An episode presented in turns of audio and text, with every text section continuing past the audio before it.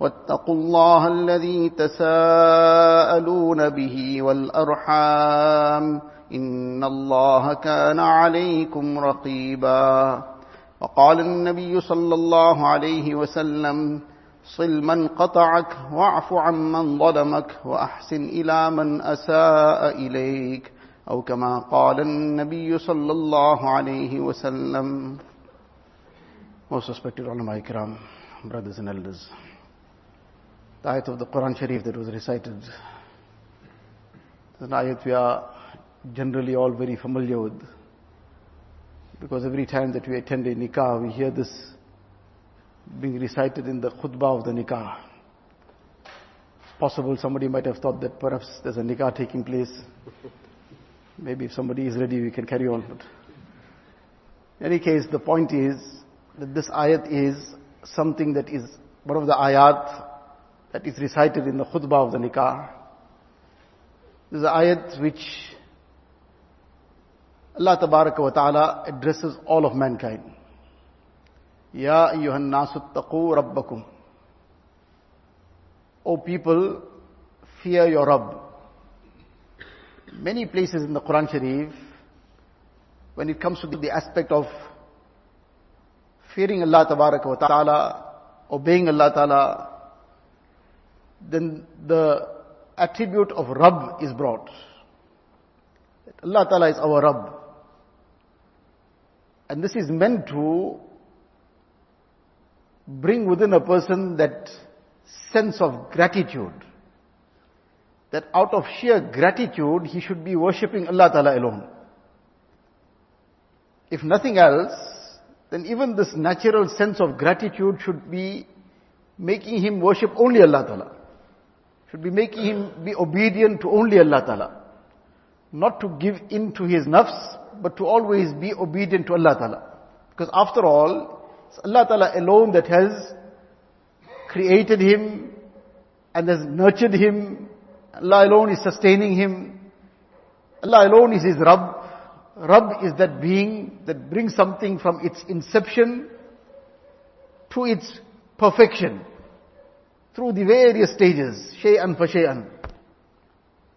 So when Allah Ta'ala alone is the Rabb, Allah alone has created us, Allah alone is nurturing us, Allah Ta'ala alone is sustaining us, and all the time we are benefiting from the innumerable bounties of Allah Ta'ala alone, so why should we be obedient to anyone but Him? Why should we worship anyone but Him? Why should we give our loyalty to anyone but Him? And this is something which the ni'mats and bounties that we benefit from all the time. Sometimes shaitan whispers this in our heart that mashallah, you are doing a lot of ibadat and you deserve a lot. Really we don't deserve anything. One is our sins, what is our sins are our sins. Even our righteous actions are like crimes. Because of the manner in which it is done, the intentions that are in it, what motives creep into it. So let alone the righteous actions, even our, eh, let alone the sins, even our righteous actions are almost like crimes. So what can we really expect to deserve on the basis of these amal? Let alone the kind of amal that we have. In the Hadith Sharif there is an incident mentioned. That one person from the Bani Israel, he made dua to Allah Ta'ala. Allah give me a lifespan of 500 years. In those, that era, people used to have lengthy lifespans. Nuh alayhi salatu wasalam, more than a thousand years he lived. And this was a common thing. He asked for a lifespan of 500 years in such a manner that he be enabled to dedicate himself entirely to the ibadat of Allah Ta'ala. And for that entire 500 years, there must be nothing that distracts him from the ibadat of Allah Ta'ala. And on top of that, he made dua that when finally that 500 years pass, and the time comes because everybody has to leave dunya. Whether he has 500 years, he has 1000 years, kullu nafsin dha'iqatul maut. Every single soul will taste death. So eventually the time will come. So he also asked for this, that Ya Allah, when my time comes, then grant me this blessing that I am at that time in sajda, and I pass away in sajda, and in this way my life goes. So in any case, Allah Ta'ala made it possible for him that he ended up on one island. Somehow he made his way through to an island. Nobody, no inhabitants on that island. Allah Ta'ala out of his qudrat caused one pomegranate tree to grow there and one little fountain. He would eat this one pomegranate daily which would come onto this tree and this fountain would provide him with the water. And this was sufficient for his nourishment. Allah Ta'ala put the nourishment of everything in it for him. And now he continued making ibadat for 500 years in this manner. And eventually when his time came, he was in sajda and he passed away in sajda. And the hadith sharif is mentioned that when he was now brought up to give an account, so Allah Ta'ala announced to the angels that take him to Jannat with my grace. So this crossed his mind that with the grace of Allah Ta'ala I should go to Jannat. What happened to my 500 years ibadat? Allah Ta'ala is the knower of the hearts. So Allah Ta'ala commanded the angels that now just take him first a little bit close to Jahannam, not in Jahannam. Outside close, from a distance but close. As he was getting closer, the intensity of the heat started making him feel very thirsty. And now this thirst became very intense. And now he is just dying for water. So at that time he suddenly sees somebody which was an angel in human form now passing with a glass of water in his hand. So he says, please give me some water. The person says that very well. The water you can get, but it's not for free. You have to pay for it. So what do I pay for it here? He says you're going to pay, the price of this is, if somebody can afford it, he has that amount, he has to pay 500 years of ibadat for it. So he said, well I have 500 years of ibadat to my account, take it. But I need this water. So he took the water.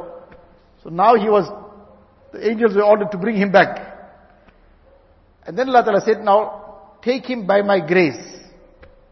He said, definitely, Allah, I have nothing. That 500 years ibadat went away in the exchange of one glass of water. For 500 years Allah Ta'ala said, you were drinking water every day. So can we pay for any ni'mat of Allah Ta'ala? Can we be ever able to make the shukr as it is required for even one ni'mat? Let alone everything. And can we still ever harbor such a feeling that we deserved anything? Everything is purely the grace of Allah Ta'ala. Purely His mercy. Purely His blessing and gift. Without us deserving anything of it. So in any case, this is, Allah Ta'ala is saying, Ya ayyuhan nasu taqu rabbakum alladhi khalaqakum min nafsi wahida. That fear your Rabb, who created you from one being. Meaning the inception of creation, of insan, of the progeny of this human kind. This started off from one human being. Min nafsi wahida. From Adam alayhi salatu wasalam. And وَخَلَقَ مِنْهَا زَوْجَهَا Allah Ta'ala from this one being, from Adam alayhi salam, created his partner for him. His spouse, Hazrat Hawa, radiallahu ta'ala anha, she was created from the rib of Adam alayhi salatu wasalam. As mentioned in the hadith, the description of which is in Mishkat, etc., that from the rib of Adam alayhi salatu wasalam, Hazrat Hawa radiallahu anha was created. Allah Ta'ala says that this is where we created this, the inception of humankind. So وَخَلَقَ مِنْهَا زَوْجَهَا وَبَثَّ مِنْهُمَا رِجَالًا كَثِيرًا وَنِسَاءً And then Allah Ta'ala says, we caused this entire human race to spread forth. Millions of men and women, all starting off from this one couple, Hazrat Adam alayhi salatu wasalam and his wife Hazrat Hawa radiallahu ta'ala. Allah Ta'ala created this entire progeny of theirs and it spread throughout every corner of the world. Having mentioned this, that Allah Ta'ala is the being that created Adam alayhi salatu wasalam, from Adam alayhi salam created as Hawa radiallahu ta'ala anha, and then this entire mankind, human race, Allah Ta'ala says now, وَاتَّقُوا اللَّهَ الَّذِي تَسَاءَلُونَ بِهِ وَالْأَرْحَامِ That fear Allah Ta'ala, in whose name you ask one another. Ask one another for what? One is somebody has some he is entitled to some right, somebody is owing him something, he, whatever other right he may have from somebody. So either he has some influence, he has some power, he is somebody who has some authority, so he might even take it by force. Because he has all these things to his, on his side. So he might even go and take it by force. Not that that's the right thing to do. But these things happen in dunya unfortunately. That a person sometimes, he'll overstep the mark also. In trying to take what is his right, but he'll overstep the mark. But in any case, if he's within his limits, well and good, but meaning he'll have some way of getting it. But often, if the situation is where somebody who doesn't have that authority, doesn't have that power, that influence, that strength, that might, now he's still desperate, he needs it. Somebody has usurped his right. So now what does he do? Eventually he starts pleading with the person, for Allah Ta'ala's sake give me my, whatever is due to me. And sometimes whoever it might be in some stage of his life, almost everybody ends up using this. وَاتَّقُوا اللَّهَ الَّذِي تَسَاءَلُونَ بِهِ وَالْأَرْحَامِ Allah Ta'ala says, fear that Allah, in whose name you ask for your rights. You ask one another to please be given your rights. So the same Allah who you fear, who you take His name to demand your rights, fear the same Allah in fulfilling the rights of others. When it comes to taking your right, you take His name. In the name of Allah Ta'ala, please I'm begging you, for Allah Ta'ala's sake, I'm begging you, give me what was due to me. So it came to taking, then now you're invoking Allah Ta'ala. And when it came to giving, you forgot Allah Ta'ala. When it came to fulfilling the rights of others, then you forgot Allah Ta'ala. Whereas the same Allah who granted you the right is the same Allah who granted that person his right. So for your right, you have this approach and you are immediately taking Allah Ta'ala's name. Why you forgot Allah Ta'ala there? And actually, deen, our entire deen is about fulfilling rights. Everything about deen is about fulfilling rights. Because either hukukullah or hukukul ibad. The rights of Allah Ta'ala or the rights of the servants. And the rights of the servants of Allah Ta'ala also due to the right of Allah Ta'ala. Allah Ta'ala has given them that right. Hazrat Mufti Ahmad Khanpuri Sahib, Dawam Barakatuhum, he gives this by means of an example to understand this, that like a person making a phone call, so now he might be phoning his neighbor. Maybe they share the same wall also. It's adjoined, the houses are adjoined. He's phoning his neighbor. But when he calls his neighbor, the call doesn't just go directly to the neighbor. Nowadays we'll say it'll go to the tower. Previously it was the telephone exchange. The tower has now become like the telephone exchange, whatever it is. But it'll go to that point and then come to him.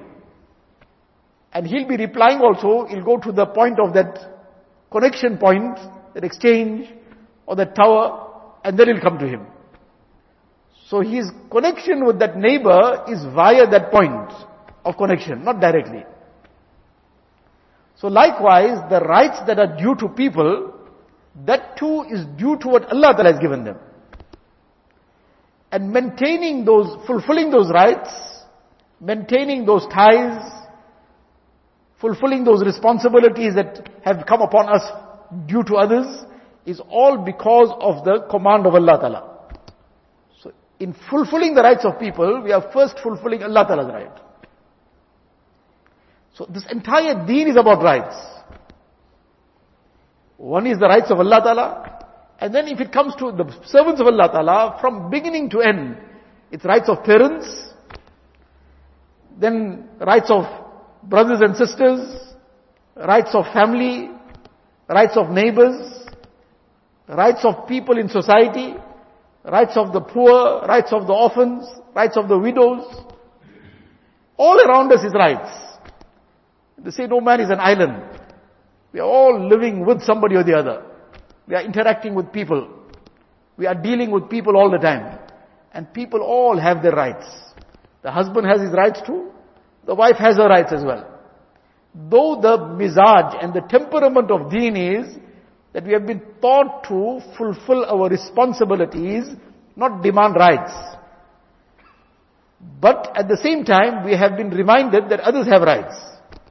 For ourselves, we have been taught this. But with regards to others, we've been taught that they have these rights. And in generally, you'll find throughout in the Quran and Sunnah, wherever rights are mentioned, it's mentioned in the perspective of what others are due. You will find the children being addressed about the rights of parents. You won't find really the children being addressed, these are your rights Or parents being addressed, these are your rights. Allah says, وَقَضَى رَبُّكَ أَلَّا تَعْبُدُوا إِلَّا إِيَّا وَبِالْوَالِدَيْنِ إِحْسَانًا Addressing children, be kind to your parents. So this is something which our whole deen is rights. And to the extent that a person will fulfill these hukuk, then he will protect his deen. He'll protect his amal. In dunya, in akhirat. Otherwise, as a result of trampling the rights of people, he'll lose out in dunya also, and the biggest tragedy is he'll lose out in akhirat. All these things will be dished, all his amal will be dished out to people in lieu of their rights, which he trampled. So Allah Ta'ala is saying, وَاتَّقُوا اللَّهَ الَّذِي تَسَاءَلُونَ بِهِ وَالْأَرْحَامِ Fear Allah Ta'ala, in whose name you ask one another for your rights. You take your Allah Ta'ala's name, please, for Allah Ta'ala's sake, give me what's due to me. So fear Allah Ta'ala. And likewise, wal arham. This word arham is attached to the word Allah. The conjunction, at is on the word Allah. Wattaqullah. Wattaqul arham. Fear Allah Ta'ala, and just as you have been commanded to fear Allah Ta'ala, fear Allah Ta'ala in fulfilling and discharging the rights of relatives. Fear Allah Ta'ala that you do not transgress the limits in terms of the rights of your the relationship with people, the family members, kith and kin. Now this manner of expression it itself shows how important this is. Allah Ta'ala is saying fear Allah Ta'ala and be concerned about not causing any kind of deficiency in fulfilling the rights of relatives. And in the Quran Sharif, there's so much of emphasis on this, and in the Ahadith as well, that it's really astounding that how much of emphasis has been placed on the rights of relatives, of families. The virtues that have been mentioned for this. Whereas unfortunately nowadays, these things are becoming, if a person, mashallah, is really applying himself in ibadat, he wasn't performing his salah, mashallah, is performing his salah now excellent. And he was performing his salah, now he's also making a lot of effort in performing nawafil. He's making a lot of tilawat of the Quran Sharif. That person also feels, mashallah, I'm progressing in deen. And indeed, that is a progress. But together with fulfilling his farais, etc., staying away from haram, he may not have been very, very occupied with nawafil, but he is now very concerned about fulfilling the rights of people together with the rights of Allah Ta'ala. And he is ensuring that he is not trampling anybody's rights. He is maintaining family kinship within the limits that deen has set. Many a person even making this effort also doesn't feel I'm really progressing in deen. Feels well, fine, this is something good to do, but it's not like the person who's making tilawat all night. Whereas this could exceed that. In the Hadith Sharif, Nabi Islam says that a person can reach the level of a saim wal qaim. Person who fasts every day of his life. Nafil fast obviously. Ramadan is farz. Apart from that, he's fasting throughout the year and he's spending every night in ibadat. Whole night. A person can reach the rank of this person with good akhlaq. On the one side is this effort and exertion that this person has to make, and which is a very great thing. We can't imagine the reward for it. But Nabi Sallallahu is saying that obviously after having fulfilled the obligations of deen, staying away from haram, the person who has good akhlaq, he'll reach the rank of this person. Can we imagine the rank of good akhlaq? And above good akhlaq is what is farz akhlaq. Meaning that those aspects of character where a person has to adopt that in order to fulfill the rights of people. how great that would be. And a person doing that sometimes, he's doing it all also, maybe much of it, but he doesn't feel within himself also that this too is something that is necessary in deen. Or that this too, mashallah, is Allah Ta'ala's tawfiq, but it's a very great ni'mat and it's something that progresses a person tremendously in deen. He doesn't feel it. And if he read some wazaif, etc., he feels, mashallah, I've done something. And here he doesn't feel anything. This is because of this lack of understanding. Hazrat Maulana Abul Hassan Ali Nadwi rahmatullah very great alim of our recent past, and who was a very, very great historian. He's written volumes on Islamic history. And towards the latter part of his life, he gathered all his family. In fact, now if somebody tells us that count your family, maybe after counting them on our fingers, we'll still have some spare left. Because we don't know who's the family. Besides half a dozen people, we have no idea who the family is. Whereas in the Hadith Sharif, Nabi Islam says that تعلموا من أنسابكم ما تصلون به أرحامكم أو كما قال النبي صلى الله عليه وسلم Learn about your lineage and family members by means of which you can maintain kinship. You can join family ties. Meaning this is such an important thing that you should actually learn and find out which relationships are linking up where. Nowadays, as the generations are coming, the newer generation, they have no idea besides just a handful of people because they are in their own world. So, any case, he gathered his whole family and he said to them, look, I have a very important thing to tell you. He says, I have studied the history of all the various nations that have passed, many, many nations. I've studied it in depth. And all the various great families, families that produced great personalities, I've studied their lives as well. And he says, in all this I have seen what has been the means of the rise and fall of these great families. I said, in the light of all this that I have seen, and all this that I've understood from the study of this history, I'm giving you three pieces of advice. And if you hold on to this very firmly, you will prosper. You will prosper as a family in terms of the production of people who would become assets to humanity. People who become assets to their community. People who would become a means of taking insan forward. And you will also be protected and you will receive the great amount of good in dunya and akhirat. These three things.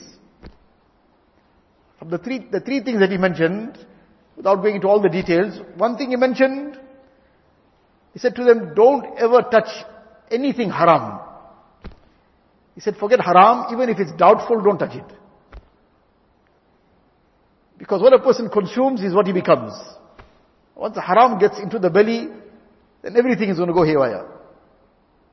He said, don't ever touch any haram, no matter how tempting it might be, meaning how lucrative something might seem, whatever it might be, don't, if it's doubtful also don't take it. Don't touch it. Leave it. Allah Ta'ala would put barakat in that little that came in a halal way, and that which seems very, very lucrative and very tempting and so on, and very big figures, but if it's not going to come in a halal manner, then it will just bring greater problems. Then it will be misery times so much. The number of zeros will be so much of misery. But it comes in a halal way, alhamdulillah, barakat. So that's one point he mentioned to them. The second thing he said to them, uh, he's talking to his immediate family, his extended family. He said to them, don't ever become an oppressor. You rather be the oppressed, meaning if you have a choice of being one of the two. One is not to be oppressed and not to be oppressed also. That's ideal. That you're not getting oppressed and you're not oppressing anyone. Allah Ta'ala keep us in afiyat. But don't ever become the oppressor. You rather be the oppressed. Allah Ta'ala is with the oppressed. Because the oppressed person is broken hearted. Ana indal munkasirati qulubuhum. In the hadith Qudsi Allah Ta'ala says, I'm with the broken hearted. Person who has been oppressed, he's been hurt, people are trampling him, and he's making sabr, He's insan after all. He has a heart. His heart breaks. But he's bearing that with patience, but he's not prepared to do anything that is going to make him cross the line. So he will have the ma'iyat and the togetherness of Allah Ta'ala, the closeness of Allah Ta'ala, and the rewards of the sabr. Says you rather be the oppressed, but don't be the oppressor. Because the oppressor, the oppressor is under the shadow of the wrath of Allah Ta'ala. And any time it could fall. Anytime everything can just go haywire. Allah Ta'ala's respite, Allah Ta'ala's clemency, Allah Ta'ala gives a person a chance. But when he persists, then suddenly things just crack. That whip cracks. So the second thing he mentioned, don't ever be the oppressor, rather be the oppressed. And the third thing which is relevant to the topic that we are discussing, he said, always be good to your family people, to your kith and kin, regardless of how indifferent they are to you. Regardless of whether the person is good to you or indifferent to you. No matter how indifferent he might be to you, you always be good to him. And this is really that aspect of maintaining family ties that has been mentioned in the Hadith Sharif. That is actually mentioned in the Quran Sharif. And the Hadith Nabi Sallallahu Alaihi Wasallam expands this. لَيْسَ الْوَاسِلُ بِالْمُكَافِي That the person who has been promised all these great rewards of joining and maintaining family ties is not the one who gives good in return of good. But the one who when الَّذِي إِذَا قُطِعَتْ رَحِمُهُ وَصَلَهَا When somebody cuts off ties from him, he still goes ahead to maintain those ties. This is the person who is wasil. And he is the person who is going to receive all these great bounties from Allah Ta'ala. So this maintaining of family ties and relationships is a very big thing. This manner in which is mentioned in this ayat of the Quran Sharif, this itself highlights how important this is in deen. وَاتَّقُوا اللَّهَ الَّذِي تَسَاءَلُونَ بِهِ وَالْأَرْحَامِ Fear Allah Ta'ala, in whose name you ask one another for all your rights. And fear the matter of kinship. That don't do anything against this kinship. So Abu Hassan Ali Nadwi Rahmatullah alayhi, saying to his family that no matter how different your family members are to you, you make sure you are good to them. This is where unfortunately the problem comes, that the problem comes out of expectation. We create expectations and we harbor expectations. Uh, for example, we did some good to somebody, we treated him properly, we treated him with ihsan and kindness. So now already the expectation has come into our side, in our hearts, that he must also do the same with me. After all, I treated him in a positive manner. I treated him with kindness. So if I treated him with kindness, then he must do the same. And as soon as we see something that didn't come according to our expectation, I made ihsan on the person and I did favors to him, and that's where unfortunately the other part comes. That first we have the expectation, which should not be there, because we're not doing it for him, we're doing it for Allah Ta'ala. Again, that same example of that connection with the telephone exchange. That the person who is doing some favor to anybody, why is he doing it? Because Allah Ta'ala has commanded him. So he's actually doing it because of the command of Allah Ta'ala. Not because of that person who he is. Allah Ta'ala has commanded him. These are your parents, so you make sure you treat them accordingly. These are your family members, you make sure you fulfill their rights. So he's doing it for Allah Ta'ala. So why would he be now concerned about how that person is reacting? Because he's doing it for Allah Ta'ala. His matter is with Allah Ta'ala. So his matter is with Allah Ta'ala, he'll take his reward from Allah Ta'ala alone. It's like the president has phoned somebody, that so and so is coming, you just look after him two days, three days, he'll be a guest at your place. I'll sort you out later. Now that simple person came and he spent the two, three days, this person looked after him, fed him, took care of whatever his needs were. Now when the person is going, he's trying to pay him for it. Tells no, I don't need your payment. I got the call from the president. So my payment will come from there. I don't need anything from you. My payment is going to, and if I, this is now, I'm actually degrading myself. That what the president has promised me, I want to take from, from you, what can you give me? It's no comparison to what I'll get from there. Yes, now the president here, I took it from you, I'm not getting anything from there. So this is actually degrading myself, expecting it from you. So likewise, the person doing a favor to somebody, he is doing it because Allah Ta'ala has commanded him. And when he, one is now we build these expectations, then the other major sin that comes in it is that now we did some favor to the person or we treated him well and things didn't go according to the expectation. So then what? Now we start giving him reminders. You remember that this, after all, after all this I did for you and this is what you, how you carry on? Now I did all this for you, what is it? لا تبطلوا صدقاتكم بالمن والأذى Allah Ta'ala says, don't destroy all your sadaqat and in this is all the other righteous actions that good we do to anybody by giving reminders of those favors. By giving reminders, it destroys it. To do a favor to somebody, something that's on a voluntary level, to do that favor is mustahab, act of great reward. And to give a reminder thereafter is haram. So if a person is going to not be able to stay away from giving those reminders, he might as well not even do the favor. Because not doing that favor is not a sin. But giving that reminder is haram. That's a sin, major sin. The Quran Sharif is forbidding it. لا تبطلوا صدقاتكم بالمن والأذى. so first we create that expectation. And we created that expectation because we forgot what is the motive for doing it. Because The motive is only the pleasure of Allah Ta'ala. Allah Ta'ala has commanded. So if I'm good to my parents, why should I expect anything in return? After all, their son on me is beyond everything. In any human, from any human. And this is Allah Ta'ala's command on me. So why should I expect anything in return? If I did something for some family person, Allah Ta'ala's command. وَاتَّقُوا اللَّهَ الَّذِي تَسَاءَلُونَ بِهِ وَالْأَرْحَامِ So if I didn't get anything, if I got something negative in return also, so I didn't do it for the good treatment in return. I did it for Allah Ta'ala. So he said to them, please don't ever, he said, always be good to your relatives, no matter how indifferent they may be to you. And this was something he practiced upon himself. His relatives used to mention, it became quite a common thing among them. That they would joke about it, that if somebody wants mitai, some sweet meat, then you must go and talk harshly to Mawlana. And this would be something that would happen without fail. Somebody came and they said something harshly, spoke to him abruptly, abruptly, he'll listen quietly. Before the person left, he'll have something to give him. He will not leave without having taken some hadiyah and gone. This is what is meant by this hadith sharif where Rasulullah says, Silman qata'ak, wa'afu amman zalamak, wa ahsin ila man asa. Join ties with the one who cuts off ties from you. Silman qata'ak. Forgive the one who has oppressed you.